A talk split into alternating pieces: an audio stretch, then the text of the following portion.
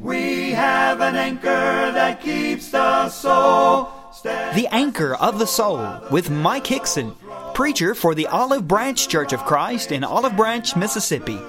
Grounded firm and deep in the Savior's love. And now, Mike Hickson. We are looking today at the book of Hosea, chapter four. Hosea chapter four. And the theme of our study today, we are in trouble if we don't know the Bible. Think about, if you would, the importance of God's Word in your life.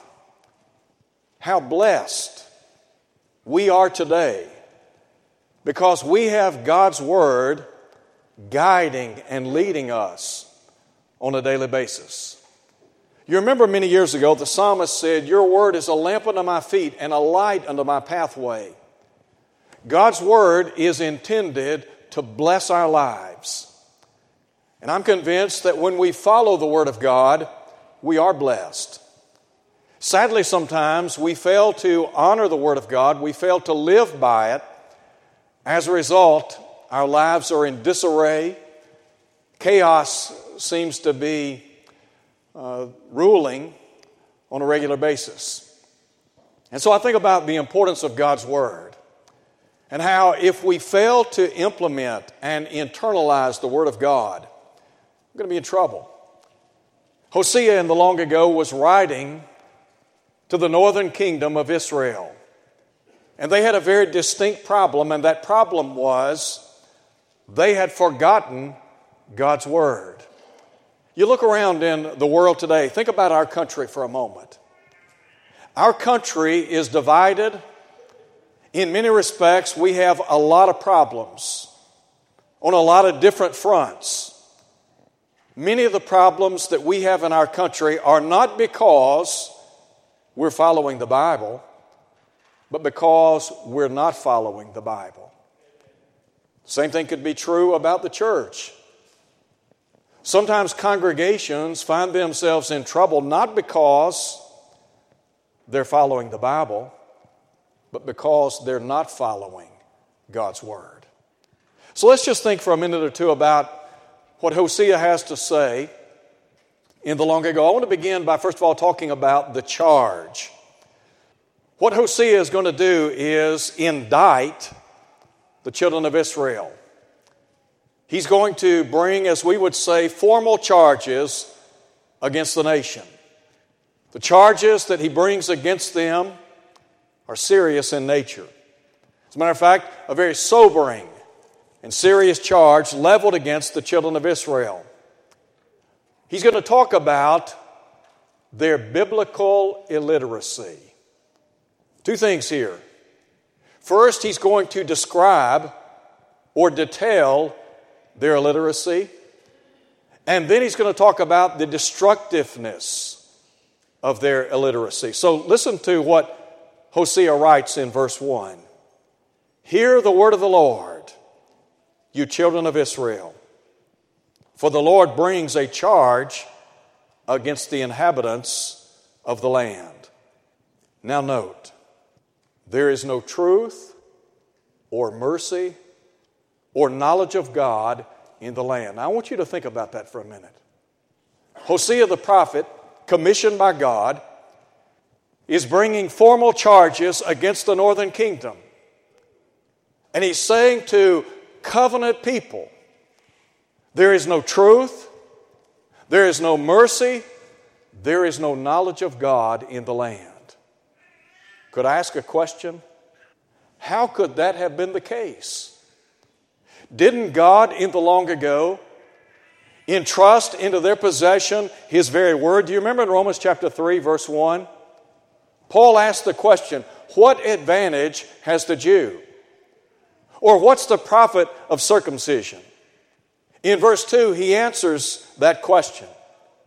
He said, chiefly because unto them have been committed the oracles of God. Going all the way back to the book of Deuteronomy, following their deliverance out of Egyptian bondage, God reminded them of how He had brought them on eagle's wings unto Himself. He entered into a covenant relationship with them. That covenant was conditioned on their willingness to be obedient to his will. And then in chapter twenty and following, he gives them a law. That law was intended to be a blessing to their lives. In the book of Deuteronomy, Moses, the great law, the great leader and lawgiver of ancient Israel, would in effect say, look, if you will follow the word of God, it will bless your life. He said, on the other hand, however, if you do not follow his word, it will be a curse to you. And so, what a sobering charge.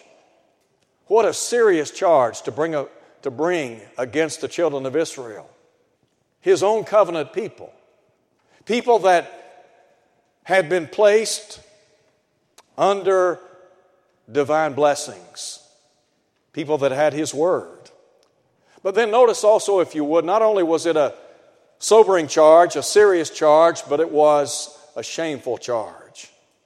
I mentioned a moment ago that God gave them his law. Back in Deuteronomy chapter six, God said through Moses, "Hear, O Israel, the Lord our God is one." He said, "You shall love the Lord your God with all of your heart, soul, and mind. These words which I command you today shall be in your heart." And then he said, "You shall teach them diligently to your children." They were to teach, to instruct, to train their children in God's ways and in God's word. In so doing, their children would know the God of heaven. And yet, somewhere along the lines, there was a breakdown in communication. So God gave them his law, and then I think about in Deuteronomy chapter seven, in verse eight, how God emphatically said to the children of Israel, "I love you." We talk about the love of God, the law of God. They had every advantage.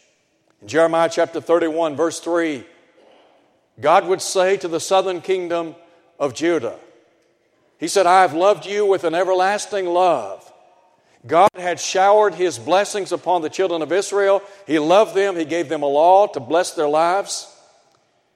And so when you look at the indictment leveled against the northern kingdom, very serious, sobering charge, and then also a very shameful indictment.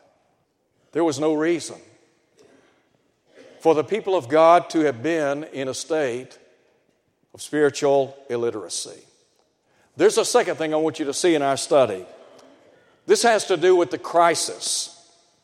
As we think about the crisis, what Hosea is going to do is give an explanation for their illiteracy. And then he's going to examine. There is an examination of their illiteracy. Sometimes we talk about cause and effect. Why? Why did this happen? What happened?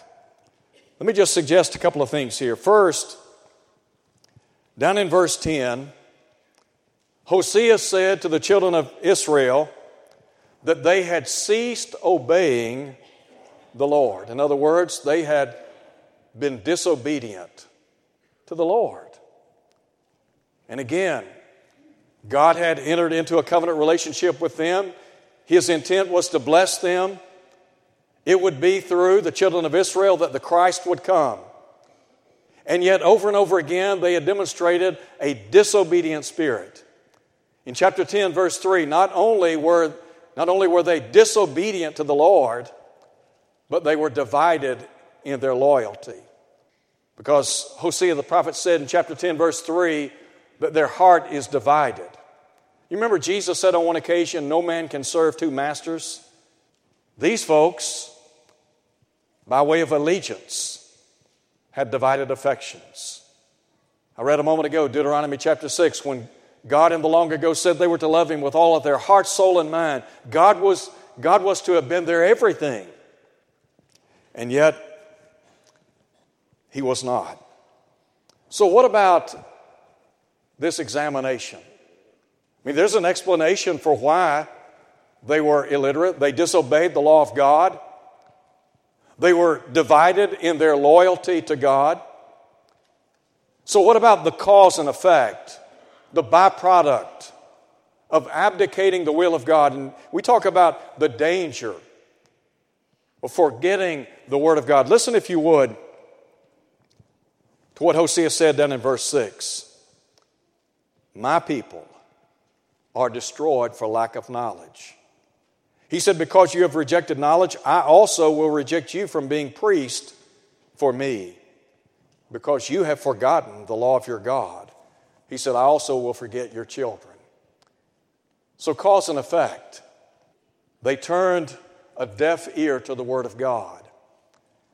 As a result of that, they faced spiritual mayhem. When you look at the children of Israel, the northern kingdom, it was not an encouraging picture.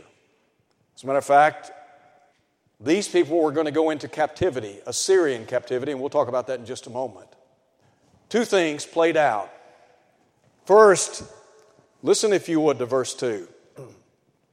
Remember again, Hosea had said there's no truth or mercy or knowledge of God in the land. And then in verse two, on the heels of that statement, he said, by swearing and lying, killing and stealing, and committing adultery, they break all restraint. With bloodshed after bloodshed. Now let's just pause there for a minute. What Hosea is saying is that these people, blessed with the law of God, abundantly blessed, had turned their backs on Him. As a result of that, the byproducts were playing out on a daily basis. And what he is saying here is, you people and your lives are so messed up. Now, we could talk about the implications of this by way of our country. And I said a minute ago that our country today is not reeling because we're following the Bible. But rather, our country today is in trouble because we are not following the Bible. We, as a nation of people, by and large, have come to the conclusion we don't need God. We don't need the Word of God. And so we have abdicated His will, His ways from our lives.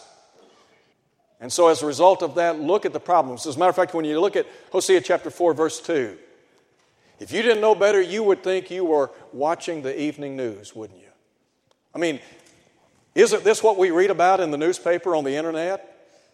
I mean, if you went to Chicago, New York, San Francisco, L A, I mean, you can pick the city, Memphis, Tennessee.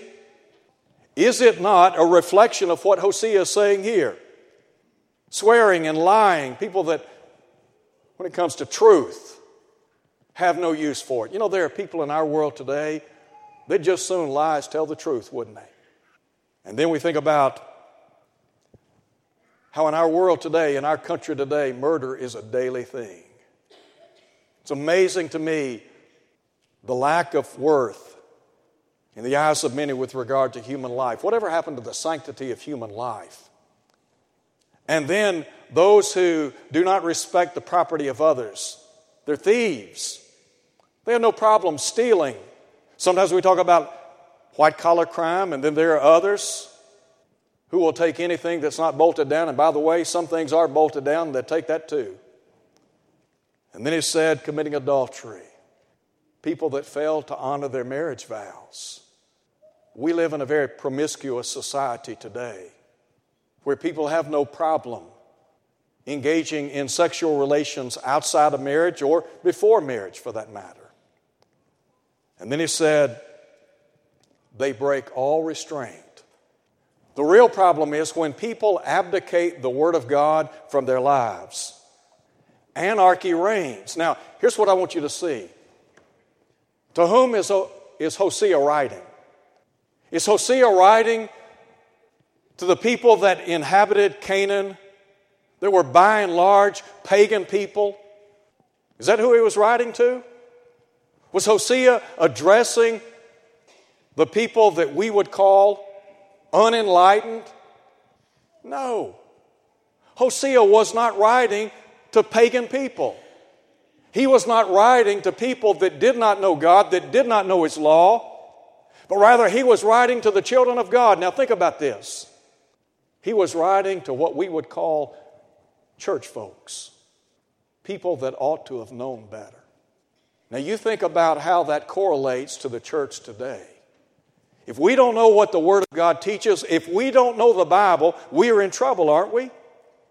If we don't know the Scriptures, then we're not going to live according to the Scriptures. And what that says is we're going to live like the world lives. We're going to act like the world lives. We're going to dress like the world. We're going to talk like the world. So what chance does the world have? If the very people who are to be light are living in darkness, what chance does, does a darkened world of sin have? The world is in sin. John said the whole world lies under the sway of the wicked one. The world is in spiritual darkness. And Jesus said, light has come into the world, but men love darkness rather than light. So if we as God's people who are supposed to be walking in the light are walking in darkness, then you tell me, what kind of an effect are we going to have on the world? The children of Israel were to have been a witness to the pagan nations around them. Hosea is writing to covenant people. And he's saying, look, you have the law of God, and yet you have forgotten that law. You're being destroyed because you don't know that law. As a result of that, your lives are a mess. You're living just like the world. You're living just like the people around you. The Scriptures say that as children of God, we're to live transformed lives, aren't we? Paul said, be not conformed to the world, but be transformed by the renewing of your mind. Think about that for a minute. We're not supposed to be like the world. But if we don't know the Scriptures, if we don't read the Scriptures, meditate on them, live them out every day, then you tell me, are we going to have a problem telling the truth? Is it going to be a problem for us when it comes to other moral issues? Because if you look at the children of Israel, they had two glaring problems. The first of which was immorality. Paul, in writing to the church at Ephesus, said, you were once darkness, but now, he said, you're light in the Lord. Listen to him. Walk as children of light. You know what he's saying? He's saying that as a child of God, your life is supposed to be different. Why? Because you belong to God. If you're a Christian, you ought to be living a distinct life. Peter said in First Peter chapter two, verse nine, that you are a holy nation, a royal priesthood, a people for God's own possession. He said, whom he's called forth out of darkness into his marvelous light. In Colossians chapter one, Paul said, those of us who have obeyed the gospel, we have been delivered out of the power of darkness and translated into the kingdom of God's dear Son.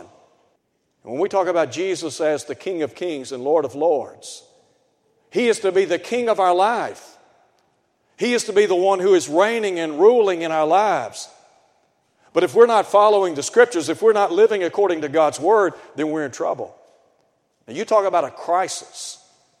The people in Hosea's day, they were facing a major crisis. And it was being played out in their lives. Now, you think about our world today, and we talk about the problem in our world of swearing and lying and killing and stealing and committing adultery. And then people who break all restraint, and then you factor into this equation, Hosea is not talking to pagan people. He's talking to covenant people. If it was a problem then, could it not be a problem today? Yes, it could. So if we're living like the world and acting like the world and dressing like the world and talking like the world, then you tell me, what chance does New Testament Christianity have to flourish? None. That's why Paul said, be an example of the believers in word, in manner of life. In other words, in your conduct, how you carry yourself. Because you are a different person. You are a distinct person. You belong to the living God. We talk about the fact that as God's people, we know who we are and we know whose we are. But if you don't know the Scriptures, you'll forget whose you are. You'll forget who you are. So first they were plagued with immorality and then idolatry. Listen to what Hosea says down in verse twelve. My people, God's people, ask counsel from their wooden idols. He said their staff informs them. The spirit of harlotry has caused them to stray. He said they, they played the harlot against their God. They offer sacrifices upon the mountaintops and burn incense on the hills. Down in verse thirteen, he said, your daughters commit idolatry and your brides commit adultery. He's talking about spiritual adultery here. What they had done was failed to respect the one true living God. In First John chapter five, verse twenty-one, John, in writing to Christians in the latter part of the first century, said, little children, keep yourselves from idols. I know in our world today, we have a real problem. In our country today, we have a lot of people today who no longer understand the true nature of God. They don't know the true living God. And there are many people in our world today, they bought into any number of Eastern religions and other types of philosophies. I never dreamed that I would live in a country that would no longer recognize the God of the Bible. Never dreamed that I would live in a country where people would no longer respect the one true living God or His Word. But such is the time in which we live. Is idolatry a problem in the church today? Could be. You ask the question, how so? If we're not putting God first in our lives, if we are living a selfish life, in contrast to a selfless life, if there's something, if there is something ahead of God in our life, we got a problem, don't we? I mean, didn't Jesus say, seek first the kingdom of God and His righteousness? Didn't Jesus say that we're to love the Lord our God with all of our heart, soul, and mind? He said this is the first and great commandment. Is it possible that in the church today, we believe in the one true God, we believe in the Scriptures, but we have allowed any and everything to come between us and God? God's not preeminent in our life. God's will is not the deciding factor in everything that we do in life. But rather, we have allowed other things to encroach upon our spiritual lives. And as a result of that, look, anything, anything that occupies the position of preeminence in our lives other than God is idolatry. That's just a fact. And so, the children of Israel, they had God's law, they had God's love, they had all the blessings and favors that He could have possibly bestowed on them, but they turned their back on Him. And ultimately, they would pay a heavy price. So I want you to think with me for a moment or two about the consequences. What about their fate? Listen to what Hosea says in chapter four, down in verse seven. What he's going to do is talk about the reason for their punishment, because the children of Israel are going into Assyrian captivity. The time would be about seven twenty-two, seven twenty-one B C. Their sister Judah, the southern kingdom, would later go into Babylonian captivity. There would be three waves of Babylonian captivity headed by Nebuchadnezzar. They would go into captivity for seventy years. The northern kingdom would go into captivity. And so, what about the reason? Listen to what he says. The more they increase, the more they sinned against me. I will change their glory into shame. He said, they eat, they eat up the sin of my people. And then listen to this. They set their heart on their iniquity. They set their heart on their iniquity. The reason for their punishment, iniquity, sin. But note the reality. You know, one of the problems that the southern kingdom had, for example, during the days of Jeremiah the prophet, Jeremiah is saying, look, you're going into captivity. And Jeremiah was pleading with the children of Israel to come back. God wanted His people to listen to Him. Unfortunately, they would rather listen to the false prophets. And Jeremiah said, the prophets prophesy falsely. And he said, the people love to have it so. Well, you know what?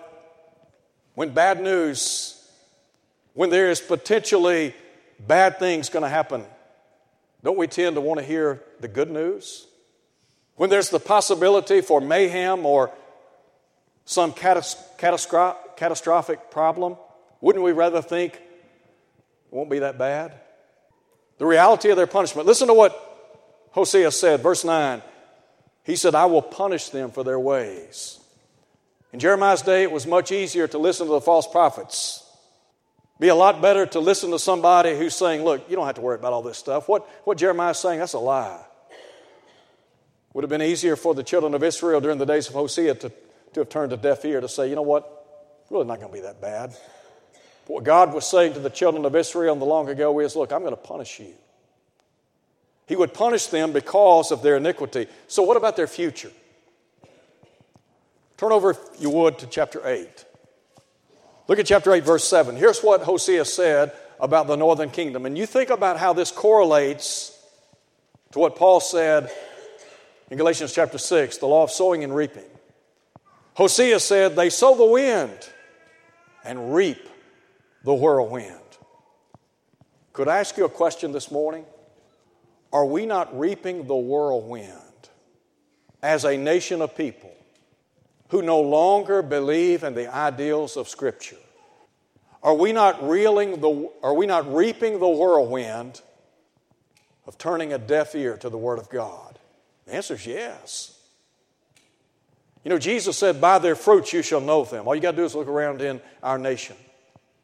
And you look at all of the problems that are so common to the American way of life. And you think about what Hosea said in the long ago, swearing and lying and killing and stealing and committing adultery. They break all restraint with bloodshed after bloodshed. And you ask the question, have we sown to the wind and are we not reaping the whirlwind? And the answer is yes. But what about the church? If we, like Israel of old, have abdicated the Word of God in our lives, and we really don't know the Bible as we should. And let me tell you this. Let me say this. You know, it's one thing to know the Scriptures. It's, it's something to know about God, about Jesus. It's another thing to know God and to know Jesus. And so is it possible that intellectually we know something about God, we know something about Jesus, we know something about His law? The problem is not intellectual. The problem is that we're not living it out in our lives. I said at the start of our lesson today, the theme, we're in trouble if we don't know the Bible. In the church, I'm convinced we're in trouble because we don't know the Bible. I mean, you think about some of the basic fundamental questions that we could ask from the Scriptures. Basics. And we don't know the answers. It's hard to live according to Scripture if you don't know what the Scripture says or teaches. The fate of the northern kingdom, they would go into captivity. The church today is to be a beacon of light in this world. The church exists because of the seed of the kingdom being planted in the hearts and lives of people and lived out in their daily lives. But if we, like Israel of old, turn our backs on the Word of God and fail to know the book, we're in trouble. We're in grave trouble. There are a lot of congregations that are dying. A lot of congregations that are no longer where they once were. And in some respects, it's because we don't know the Bible. So if you're here today, and you have not allowed God's Word to reign and rule in your life, then I would encourage you to take a step back, to think about what Hosea was saying in the long ago, to make every effort to take the Word of God and internalize it and live it out on a daily basis. If you'll do that, God will bless you. Thank you for listening to The Anchor of the Soul. Your speaker has been Mike Hickson, preacher for the Olive Branch Church of Christ, located at ninety-one hundred East Sandage Road in Olive Branch, Mississippi. To hear this lesson again, go to olive branch church of christ dot org. Tune in next Sunday for more of The Anchor of the Soul. We have an anchor that keeps the soul steadfast and sure while the billows roll, fastened to the rock which cannot move, grounded firm and deep in the Savior's love.